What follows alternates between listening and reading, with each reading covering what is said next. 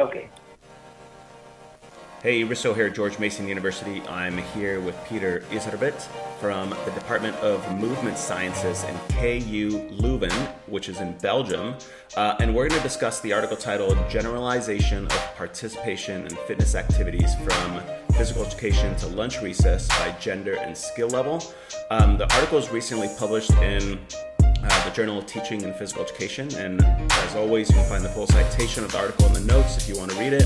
Um, and then, Peter, welcome to the podcast. Thanks for coming on. Hi, thank you, Risto, for the opportunity to be in your podcast and uh, to talk about this paper and more in general the line of research we're having on transfer from physical education to recess.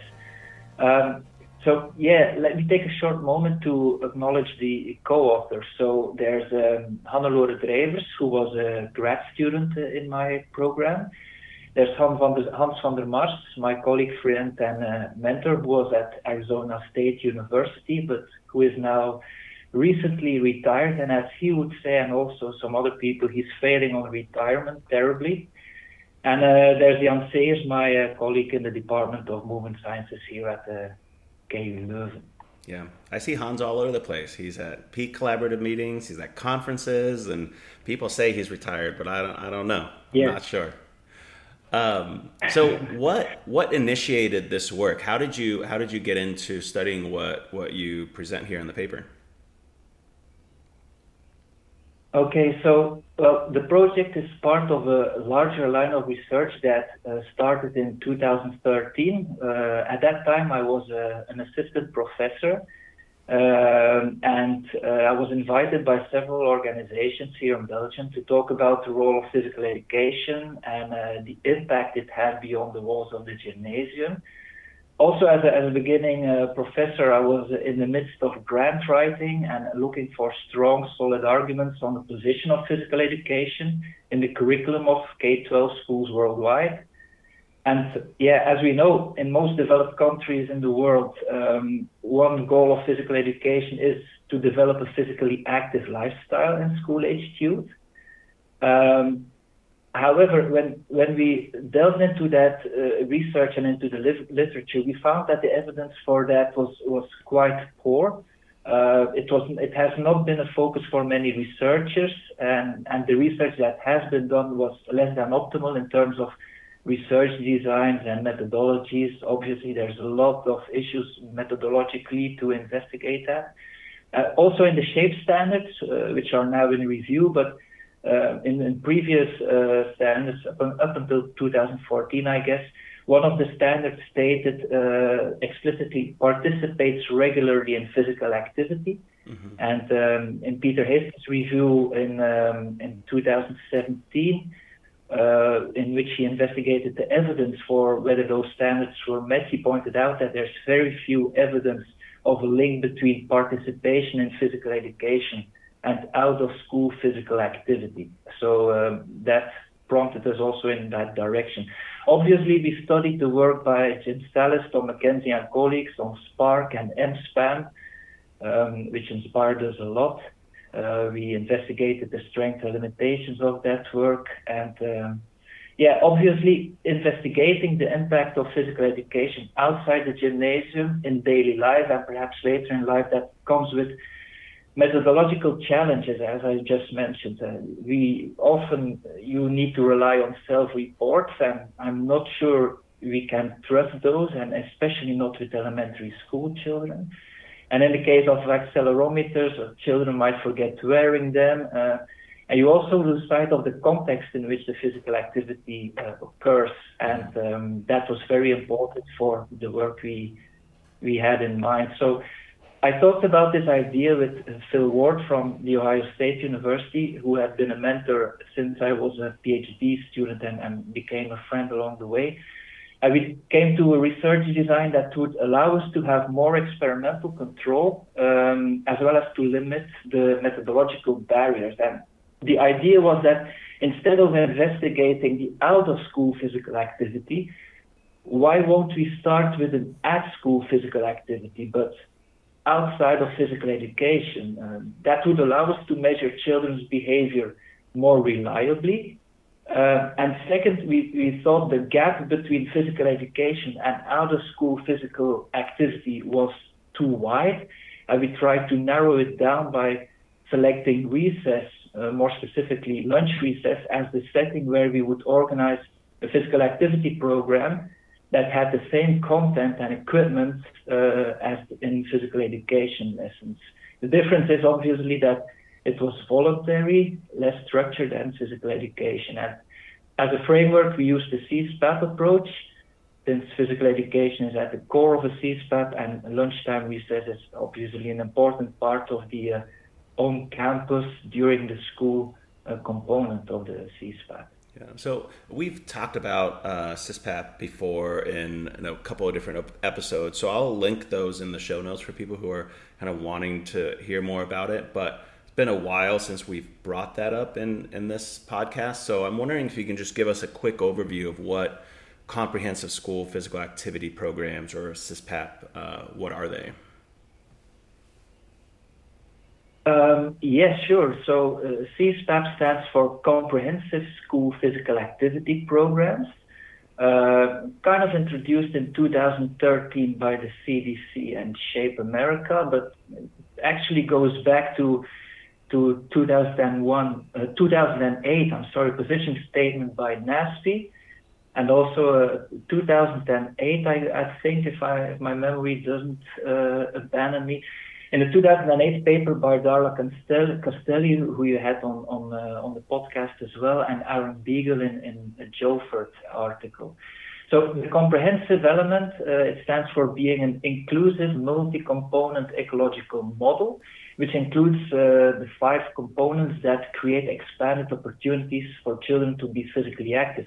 Uh, namely physical education, which is at the center, which is at the core of the C S P A P. It's the educational component.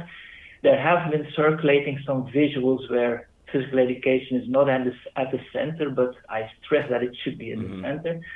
Uh, there's also physical activity during school, physical activity before and after school, and then the community engagement and staff involvement. And basically, um, As I as outlined in the in, in the in the most recent in the documents by the C D C, uh, a C S P A P has two main goals. The first one is to use all opportunities for students to be active and achieve the recommended sixty minutes of uh, M V P A per day, and second, to provide coordination among the C S P A P components to maximize understanding, application, and practice of the knowledge of skills learned in physical education, so that all students will be fully physically educated and well equipped for a lifetime of physical activity. It, it, were, it was the, the second uh, goal of C S P A P that was very important for our work, obviously, uh, namely the coordination of the different components to apply and practice skills learned in physical education. Um, Uh, so herein lies the key to investigate the, phys- the contribution that physical education can make by investigating whether students engage in activities or use skills in other settings that were you know, initially learned or practiced in physical education lessons. Yeah, thanks. And I think that's a good overview. And uh, you you brought up some important stuff, which is like the core of your your research. Um, So it's this idea of coordinating what students are learning, so the P E content, and coordinating with the physical activity in recess. So I'm, I'm wondering, can you share, like, expand on that idea, and what are the benefits of having this approach? To me, it seems very logical that you would teach something in P E and then you would reinforce it through time in recess, but obviously that's not happening in, uh, in a lot of schools. So can you um, talk about the benefits and expand on that? Yeah, as you rightly mentioned, it seems logical. Uh, however, from our literature review at the time and also to date, it's not really that common. Um, uh, we did a, we, we started off with an investigation here in in in, uh, in our part of the world in Belgium.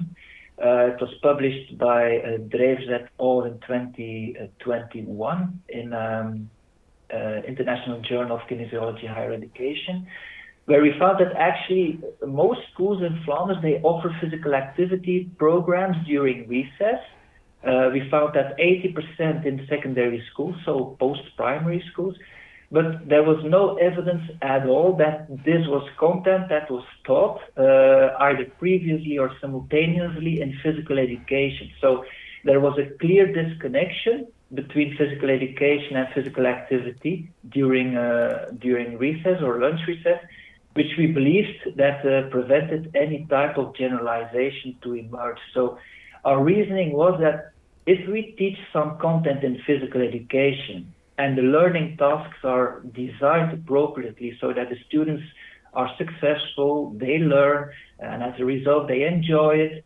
uh, they might choose to participate in it voluntarily beyond physical education, because obviously yeah, you cannot participate in an activity if you do not have the skills to do so. Um, a second, uh, a second benefit Uh, is that we know that without doing an intervention during recess, M V P A is rather low, especially in secondary schools. When we did our observations, we found M V P A levels below uh, ten percent. Um, actually, in, in some cases, even three to four percent. So basically, the children uh, get out of uh, the classroom, they sit down for lunch, and then they go to the playground where they sit down. Uh, that's not the case in elementary, where you have higher M V P A levels. Uh, but still, we found that if you um, organize a physical activity program, you, you, you get good results, um, and especially especially for vigorous physical activity, um, when we look at that component.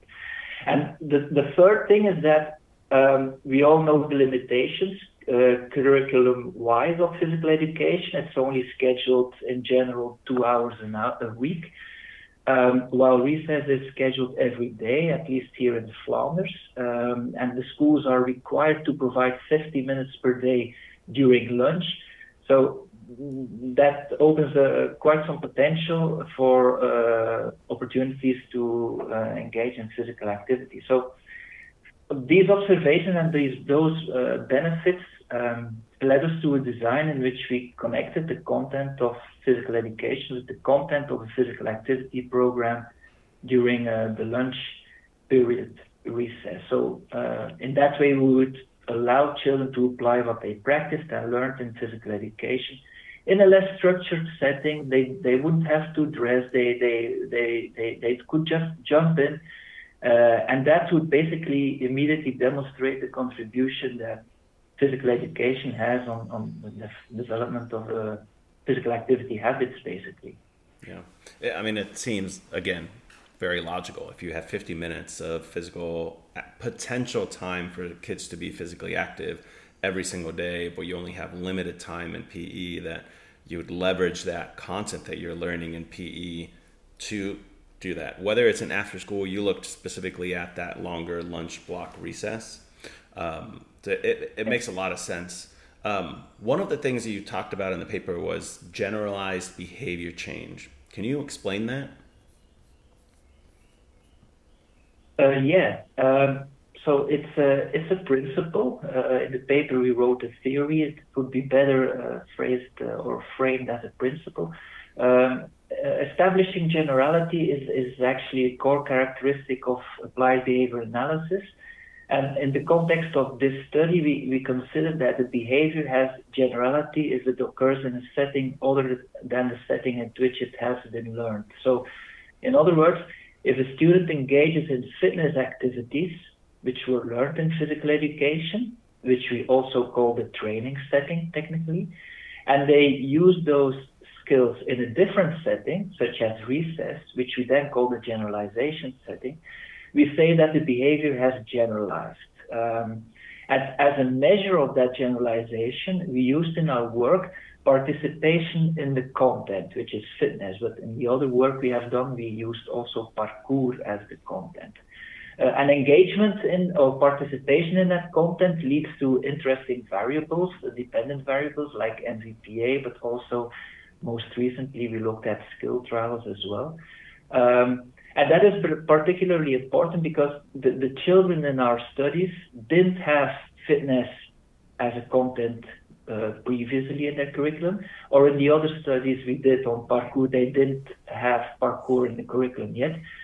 So uh, if they perform it in, uh, or if they participate in parkour, um, generalization is demonstrated when they do it during recess. So, and generalization is, is actually, it's a very important principle in education. After all, you do not learn mathematics just to get high points on your mathematics tests in school. You, you have to learn it so that you become more effective in daily life, both professional and private. So when you go grocery shopping, you need to keep track of how you spend your money. Uh, you need to calculate the volume of paint you will need when you uh, paint your living room, and, and so on. So um, generalization is, is, is an important thing in education. And another important thing about generalization, or, or transfer, as some people would call it, is that it does not occur automatically. It just doesn't happen by itself. You need to program some environmental similarities to occasion the behavior, such as the equipment, the prompts by the teacher, uh, adding a bit of structure. We cannot expect the students to engage in fitness activities automatically uh, if, if the environment isn't uh, trigger and isn't um, occasioning that. So, as a as a teacher or as a school staff, it requires some careful programming. Uh, so that the probability of engagement in fitness increases. As we did, it was the same teacher during recess, uh, the same equipment that was there. The teacher simply provided students with some prompts, no new content was taught.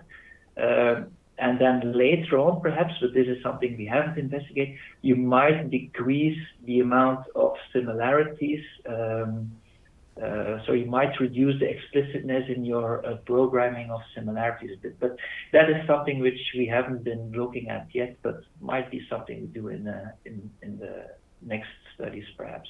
Yeah, and but overall, you have to provide the structure for for the students to have the opportunity to do it. You can't just essentially assume that they're going to go out and, and do all the stuff that they learned in P E if that structure isn't isn't supported. Um, So can you tell us just the overall purpose of the of the study before we go into the methods? Sure. So the goal of that study was to investigate generalization of participation in fitness activities from physical education to fitness recess program in middle schools. Um, so the physical education lessons were the training setting, and the fitness lunch pro- recess program Uh, in which students could voluntarily participate was a generalization setting. Uh, we also uh, kept track of the students during their traditional lunch recess, uh, which we considered the comparison setting. So basically, uh, children spent their day during, well, spend their lunch recess on the playground, where they can choose to either engage in social activities, uh, um, play some sports, uh, use some free equipment. So that is the the the, the, the traditional the setting which occurs every day.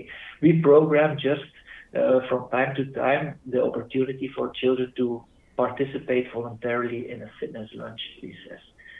Uh, we also specifically targeted middle school children because um, uh, as, as, as, as it has been also pointed out in, in the previous podcast by uh, Um, I think by Colin Webster and Darla Castelli when you had them on, that middle and, and high schools are, are a tough target group to work with, mm-hmm. and uh, it's, it's, it's challenging to work in that type of schools. So we wanted to do that. We chose fitness deliberately um, as a content, and uh, also another thing is that we all know how M V P A uh, levels drop when children transition from elementary to um, to middle school, so uh, we thought it would be interesting to to have that target group. Yeah. So can you uh, talk about the study? Like, what what were the methods overall that um, that you did to pull this off? Sure. So we took a convenience sample of five schools uh, with whom we had a collaboration through our uh, teacher education program. And in each school, uh, we selected one or two classes and their physical education teacher. Uh, it were students in first year of secondary, so post, post-primary school, and their age was about twelve years. Um, the physical education teachers, they agreed to teach a twelve lesson sport education fitness season, and they also agreed to organize nine fitness recess sessions. Uh, there were two before the start of the sport education season, seven during the sport education season, and one after the season had ended. Um, the fitness recess sessions were twenty minutes. Uh, so in that way, children, uh, the students still had time to, to have lunch during lunch recess, which was uh, in general a bit more than fifty minutes in, in the schools we, we had. Um, all the teachers, they received a standardized content knowledge workshop to teach fitness. Um, that was a workshop of four hours. Both the teachers nor the students had prior experience with the sport education model. And uh, the goal of the unit of the season was that students uh, in their sixth group would develop a fitness workout and teach it to their peers during the culminating event at the last lesson. Um, during fitness recess, the, the teacher basically just uh, put out the equipment, uh, the same equipment that was used in the previous physical education lesson, which uh, we, we considered would prompt students to know what to do, uh, to apply what they had learned. There were also task cards used to, uh, to cue students on, on how to perform the, the exercises. And the teacher basically uh, supervised, managed time, and provided some support when needed. He, he, the teachers did not teach new content, so it was a kind of station work uh, uh, where students just could basically rotate, uh, use task cards, and uh, engage in fitness activities. We labeled all children um, as lower average or higher skilled, and we also took into account uh, sex. And um, uh, methodologically, we, uh, well, in terms of in, uh, uh, uh, analyzing, collecting data on M V P A, we used systematic observation. We trained observers to do that. Um, and both in, uh, in, in all three settings, in physical education, in, in fitness lunch recess, and during traditional recess, we uh, used uh, systematic observation as a, as a method to investigate M V P A. So that was very time consuming. Uh, we spent a lot of time uh, walking around with forms and papers and calculating manually. Luckily, by now we, we, we developed an, an app to do that. Um, it's free available in the App Store. Uh, it, it runs on iPad, and it has the SOFIT and SOCARP uh, tool. And um, yeah, it was it was a, uh, a project led by uh, Kian van Leuten, PhD student in my team, uh, which saved us a, a ton of hours of work. Um, so yeah, uh, that was basically the, uh, the the methods. So there's that. So anybody can go on and go to the App Store and find that find that app. Sure. Yeah, it's free, free available. It's for it's uh, for free. It's downloadable.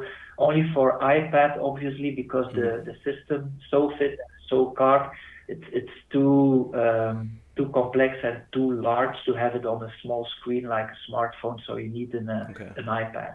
Got it. Cool. Well, uh, the world thanks you and and the doctoral students for for building that. I'm sure there's a lot of grad students there going, wait, I don't have to do a paper copy. I can do this on, on an iPad. So awesome. Um, yeah, yeah, yeah. So you you talked about sport education, and we we had uh, Tristan Wallhead on, and he kind of broke down the sport education model, and they're they're shorter podcasts are quick to listen to to get an overview. Um, but can you tell me um, like how sport ed was used in your Uh, in your intervention? Yeah, sure. Uh, we also have a, a, a sample lesson plan uh, as supplementary material in, in, in the paper. So uh, basically, we started off by, uh, so as I said, teachers nor the students had a, had prior experience with sport education, which is, again, also in research an issue. It's first, it's mostly in the research, published research. It's uh, very often the first try that is uh, published. So um, that was the case also in our study. Uh, we prepared a content knowledge packet for teaching fitness using sport education. Um, the content knowledge packet contains the necessary knowledge that uh, was necessary to be taught to that specific grade level. Uh, it contained teaching materials, relational knowledge that shows how the content is should or could progressively be taught using different tasks uh, uh, towards the culminating event where they have a workout routine. Um, the students were put in uh, uh, mixed ability, mixed sex groups of uh, five to six, and they stayed in those teams also for the entire season. Um, the students performed different roles, such as a fitness trainer, a coach, an equipment manager, and a captain. Uh, and to foster team affiliation, the students chose a country they represented during the season and created their own team cheer or chant. Um, and as a team, uh, the goal was that at the end of the season, they would demonstrate a fitness routine consisting of exercises to improve strength, endurance, flexibility, coordination, and agility. And they would demonstrate it to the other teams who would also participate in that routine. So, uh, and during the first lessons of the Sport Ed season, we, uh, the, the teacher taught different fitness skills. They were practiced in a more teacher-centered uh, format. Post, the focus was put on posture, safety, uh, also adaptations for different uh, ability levels. And um, due, towards the, the, the second half of the season, um, it was more uh, student-led. The fitness activities were refined, and um, the, the the students were allowed more uh, freedom and were, were were guided to develop and to uh, their own fitness program based on the skills and the and the exercise they had learned previously. Um, so um, each time, each team then during the culminating event, they taught their fitness routine to the other teams. Uh, the other teams also scored the, the content of the, the team that was demonstrating on several criteria, such as the content of the routine, correct demonstrations of the fitness exercises, and uh, and so on. Um, yeah, fitness activities, as, as, as, I, as I also mentioned, we, that was a deliberate choice. Um, we defined them as uh, individual activities which are aimed at improving selected health and skill-related fitness components. So uh, cardiovascular endurance, muscular strength, muscular endurance, flexibility, agility, and coordination. Um, I chose them as a content domain for physical education and lunch recess because fitness education obviously is an important educational goal of physical education. Um, And second, it, it was recommended that schools design physical activity programs where students can participate individually and they are not dependent on others to participate. Um, and that possibly could attract lower skilled students and and uh, and, and girls. So uh, we saw also in, in a review that when, when secondary or post-primary schools, when they offer physical activity programs, it are very often team-based sports, competitive, and then certain students tend to drop out. Uh, another and a third reason is that um, fitness as a content domain was one of the few domains that um, that was found where both boys and girls achieved or achieved similar levels of physical activity um, during physical education. So it was another reason why we why we took that uh, as a content. And I'm wondering, as we move into more of the discussion and kind of the findings of, of your study itself, um, if you can share a little bit more about the voluntary participation of the students in recess time and how that changes maybe throughout the intervention, and what is that what does that mean? Yes, yeah, so. Uh, overall, uh, the participation of the students uh, decreased over time throughout the, the sport education season, especially in the last third of the intervention participation for uh, all students, regardless of sex or skill level, decreased. Uh, and there was a, a, a big drop, a major drop uh, after the sport education season ended. Um, this somehow aligns with the previous research we did in elementary, where we noticed that prior to the culminating event, there's often an increase in participation. Um, because children, as we, this is anecdotal evidence, but children tend to see the, the, the recess program as an opportunity to practice for their culminating event, uh, and they had fun in organizing. But when the culminating event is over, the sport education season ended, then we see a drop in, uh, in participation. In, in behavioral terms, um, we call the culminating event a motivating operation, which, which basically means that uh, it increases the value of participating in organized recess uh, because of the upcoming event and the team competition that uh, that is a part of that um, culminating event. Um, so yeah, we had um, at the start of the fitness season, uh, we had proportion of about fifty percent on average of participation, but then it dropped towards the end of the season uh, to below twenty percent after the season, and even no participation uh, for the lower skilled uh, at the end of the, the, the season. It do is important to, to mention that we didn't do anything to intervene. Um, basically, uh, that was a deliberate choice. We, we, we didn't want to get the design too messy. Uh, basically, the only thing that happened was that the teacher, after the physical education lesson, read out in front of the students a standardized instruction to announce the fitness recess program on a certain date and time. There were no incentives such as posters or prompts or by the classroom teachers or uh, or uh, any other incentives that would um, uh, increase participation, perhaps tying participation to the sport education model in terms of the points they might receive, do some public posting on who participated and so on.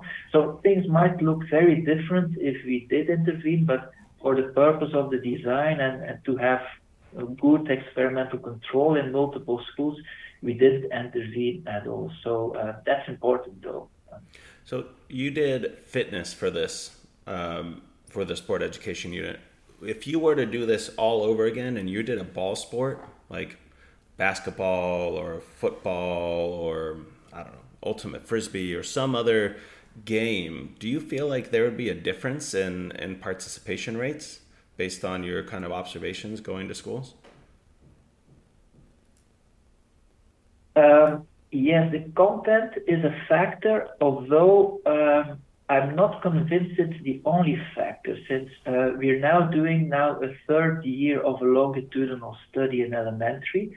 We started with parkour, uh, with children in uh, in in uh, third grade. Mm-hmm. The year after we had them do a, a team handball, and now we're uh, teaching them smashball, which is a, a kind of very uh, um, adapted volleyball game for children. Uh, we see that um, participation and who participates tend to vary. Uh, also, the the the participate the proportion of participation varies.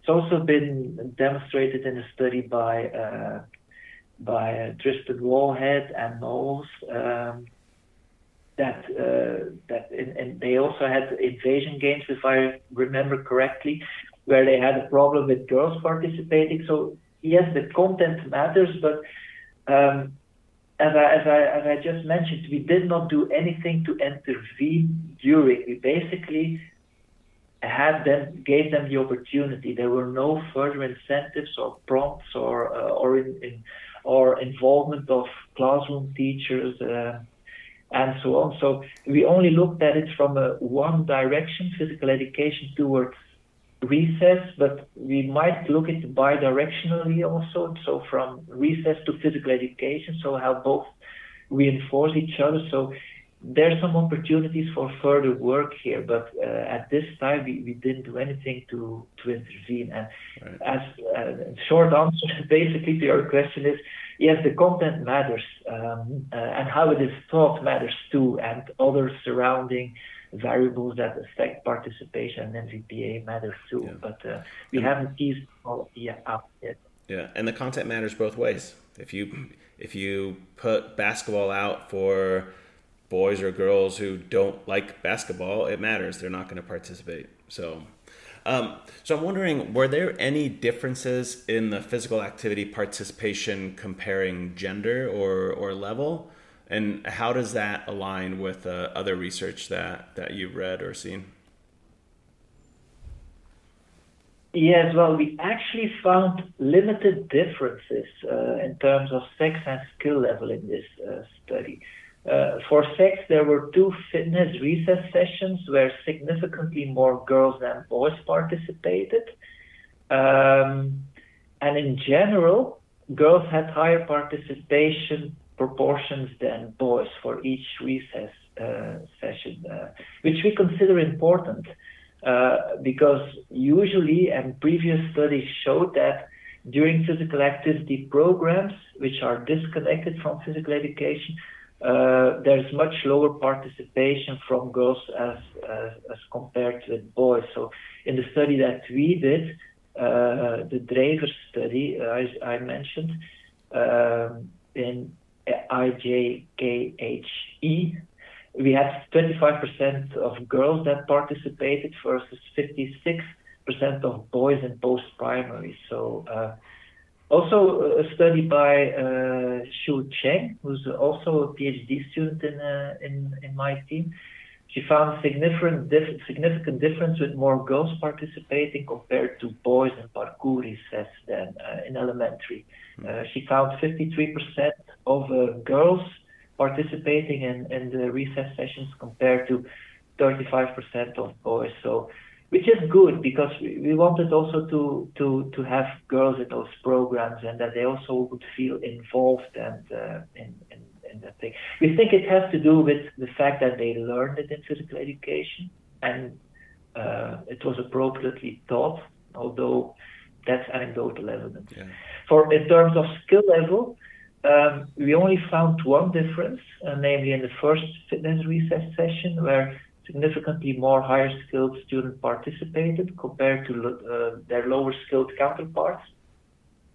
But if you look at the, the, the figure in the paper, uh, it's not significant, but uh, we see that higher skilled were consistently or had consistently higher proportions of participation compared to average and lower skilled children. Um, yeah, that's uh, uh, that's something we uh, we observed. Um, a crucial finding, though, is that the fitness recess in our study, it led to a fourfold increase in overall M V P A. So um, with a, a, a major impact on the lower skilled students, because uh, when we uh, measured their M V P A during their traditional recess, where when they hang out on the playground, they had an average of five percent of M V P A. Uh, compared to forty percent of M V P A during fitness recess. So that is what makes the study important, I think, is uh, that the approach to linking recess with physical education can become a major contributor to students' total daily M V P A. Um, additionally, uh, in, in the, the table, Uh, we virtually, there was virtually no vigorous physical activity during traditional recess. Whereas during fitness recess, it was around thirty percent. So also that V P A, vigorous physical activity, has different health outcomes. Um, so that's important too. So recess as a daily part of the school day uh, has potential for physical activity, uh, at least to for for some children who choose to participate in it. Yeah, and I think it's, your your study is a great example of how what you teach in physical education can transfer to out of school with that structure, and and how that structure is so important, but that linking, that transfer of learning is really important. Um, so as we wrap this up, I have one more question, and um, in the paper, you have a lot of suggestions of how future research can help better understand what you found in the study, as well as improve students' behavior change during recess. Can you share some of those suggestions with us as we kind of close this out? Yes. Um, so basically, this this fitness study, uh, together with the other the other studies that that uh, that uh, are out, like the ones by Rosalie Coulkens, who also was a, a former grad student, and uh, Xu Cheng. Um, they, they, those studies basically offer the message that when you give the students the opportunity to engage in an activity that they practice in physical education during recess, a large proportion of children will, will do that. Uh, when they engage in uh, that activity, they will be more physically active than during traditional recess. Um, and as the other student studies and ongoing work shows, um, they demonstrate that children use the skills that they practice, or you might say learned, in physical education in another setting, namely recess. Um, in a recent study that came out in a P E S P, uh, we looked at the skill trials during recess, and we found that children, so we measured all children, all skill trials of all children when they were in, uh, when they were in parkour recess. Uh, and we saw that they, uh, when offered the environment, they practiced the skills they learned in physical education during recess at a, quite a high rate. So in other words, what they practiced in physical education allowed them to engage in that activity and to have fun in doing so. And that is, I think, important. Uh, I think it's also important to highlight that the children always had a choice in our work, so that's a question reviewers all often ask. So uh, participation was always voluntary. Um, they, they, they, they could stay on the playground as they do any other day during lunch recess, or they could uh, engage in the physical activity program during recess, which was fitness or parkour or, or, or team handball, all the other things we have done by now. So fitness recess in this study was, was a choice, not a requirement.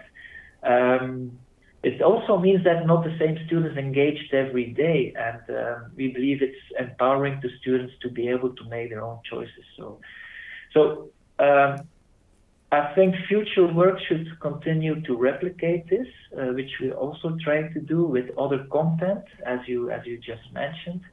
Uh, with students of different ages, uh, possibly manipulate some stuff related to sport education. Um, because as we all know, that replication is, is the cornerstone of science, and it's really necessary to increase that external validity. And in our field, we oftentimes have had a bad habit of switching our focus too fast without building a, a solid evidence base. So, um, yeah, I think it would be very interesting also to, to investigate strategies to increase or maintain participation over the course of the season, because as, as I mentioned, we didn't do anything uh, on that topic. We basically just let things the way they were without any specific prompting. So, so um, yeah, there's, uh, there's still some uh, possibilities for future work and for future research. So. Um, And last thing I would like to mention is that uh, what we also uh, used as an argument in, in, in, in talking to schools and the teachers is that uh, in, in this type of design, there's no additional curricular time needed. Basically, all, all things are in place. There is recess. The only thing that we needed is, a, is the, the cooperation of the physical education teacher to spend Uh, once or once a week or once every two weeks to organize a, a fitness recess session of twenty minutes and to provide the, the students with equipment. So, but besides that, there was nothing really special that needed to be done. So um, that's also not uh, uh, well an important thing to, uh, to to to know when when when negotiating or collaborating with schools. So. Yeah, and I and I think. The middle school conversation is important too, because they, they are coming to that age where they just might not want to participate. And I remember in our after-school program in the U S, um, we were at a school, there were other after-school programs at the same time, and um, there was this big gym, and they had probably sixty students there in after-school, and like twenty to thirty of them yeah. were just sitting down outside uh, outside the boundaries of the basketball gym, and there were some boys and some girls playing vigorous activity, but forty people were just sitting down, and I just went and started talking to them, asking them, why are they not participating? Like, isn't it more fun to like play basketball? And they're sixth and seventh grade students, and like, we're exhausted from class. Like, we say the whole time in class, I just want to talk to my friends. That's what I enjoy. And well, you can't really fault them for that. Like, they, they want to sit there and be inactive and talk to their student or talk to their friends, and it's, it's tough as a as a researcher or as a teacher who says, like, okay, you should be getting your sixty minutes to moderate to vigorous physical activity, but as you showed in your study, like, sometimes they participate and sometimes they don't, but they don't really participate yeah. when there's no structure there, there's nothing there. But just by putting out the equipment, structuring part of it, and if you were to have more intervention, like you said, advertising, flyers, trying to motivate students to try new things. Like, I think it's such a cool, uh, cool model. And I think uh, I always love reading research papers that when I get to the methods and I go, well, that just seems super logical. Why doesn't everybody do that? And it's, but it's like new research, like aligning what you teach in P E helps, you know, increase recess time if you structure the recess time. And Um, so really, really cool read, Peter, and I, I, I appreciate you coming on and, and sharing the work. Thank you very much for having me. It was a pleasure to be on your podcast. Yeah, and, and we'll have you on more because I feel like you're doing a lot of good longitudinal work there as well, and you got a lot of doc students coming out of there. So, um, so I'm going to link to this paper in the in the notes and uh, to a couple of the other podcasts talk about Sport Ed and, and, and C S P A P. So um, I also want to thank Alba Rodriguez for her help in producing the podcast. And Peter, thanks for coming on. Thank you very much. All right. That's all we got. Thanks.